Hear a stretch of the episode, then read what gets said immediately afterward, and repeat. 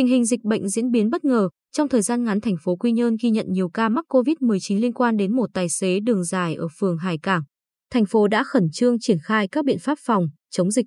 Khi phát hiện trường hợp tài xế xe tải đường dài dương tính SARS-CoV-2 vào chiều 12 tháng 9, phường Hải Cảng lập tức phong tỏa tạm thời tổ 18 và một phần của tổ 16, tổ 17, tổ 20 của khu vực 4 và khu vực công ty cổ phần Đông Lạnh Quy Nhơn.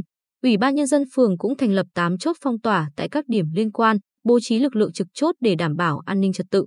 Sáng 13 tháng 9, phường phong tỏa cả tuyến đường Trần Bình Trọng. Bên cạnh đó, phường phối hợp với Trung tâm Y tế thành phố Quy Nhơn tổ chức test diện rộng 100% dân khu vực 4, đồng thời test đại diện hộ gia đình ở khu vực 3 để tầm soát. Ủy ban nhân dân phường cũng đã ra thông báo khẩn tìm người liên quan đến các trường hợp F0.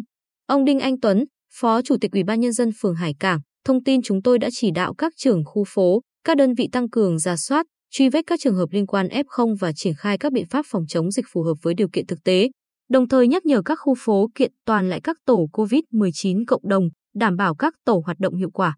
Liên quan đến ca F0 ở phường Hải Cảng, đêm 12 tháng 9, phường Trần Hưng Đạo tiến hành xét nghiệm, tầm soát, truy vết, kết quả ghi nhận 3 ca F0.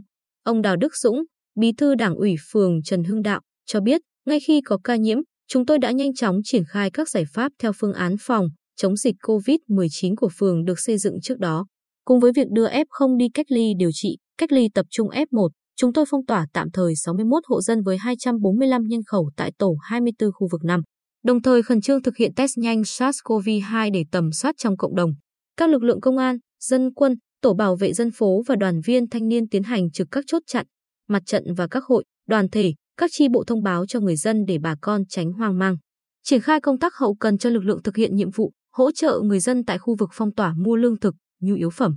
Chị Nguyễn Thị Phương Lan, cán bộ phụ trách trạm y tế phường Trần Hưng Đạo, cho biết trạm chỉ có 6 nhân viên, dù ít người nhưng chúng tôi cũng cố gắng hết sức. 100% nhân viên đều có thể lấy mẫu xét nghiệm và cũng đã nhiều lần tham gia xét nghiệm tầm soát cộng đồng nên đã quen với cách tổ chức, không để xảy ra tình trạng lộn xộn.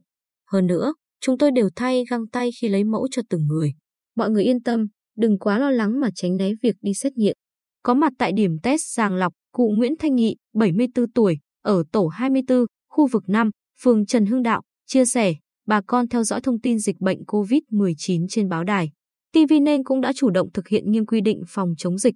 Mặc dù ở gần nhà mình có ca F0, nhưng bà con cũng không hoang mang, chấp hành việc phong tỏa, đi test sàng lọc theo thông báo của phường. Mọi vấn đề liên quan về ăn uống, phường sẽ hỗ trợ trong thời gian phong tỏa nên người dân rất yên tâm chấp hành quy định. Nhà nước lo chống dịch, người dân phải chủ động tự bảo vệ mình, không được chủ quan, lơ là.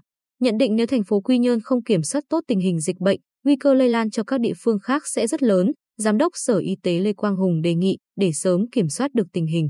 Ban chỉ đạo phòng chống dịch COVID-19 của thành phố nên bám sát thực tế, chỉ đạo thường xuyên, liên tục và thông tin kịp thời các ổ dịch trên địa bàn, tránh tình trạng người dân đồn đoán, hoang mang.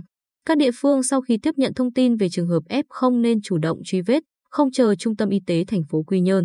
Ban chỉ đạo phòng chống dịch xã, phường cũng phải huy động toàn bộ lực lượng tham gia chống dịch và phân công nắm địa bàn. Các khu phòng tỏa cứng phải lấy mẫu xét nghiệm RT-PCR 2 ngày mỗi lần.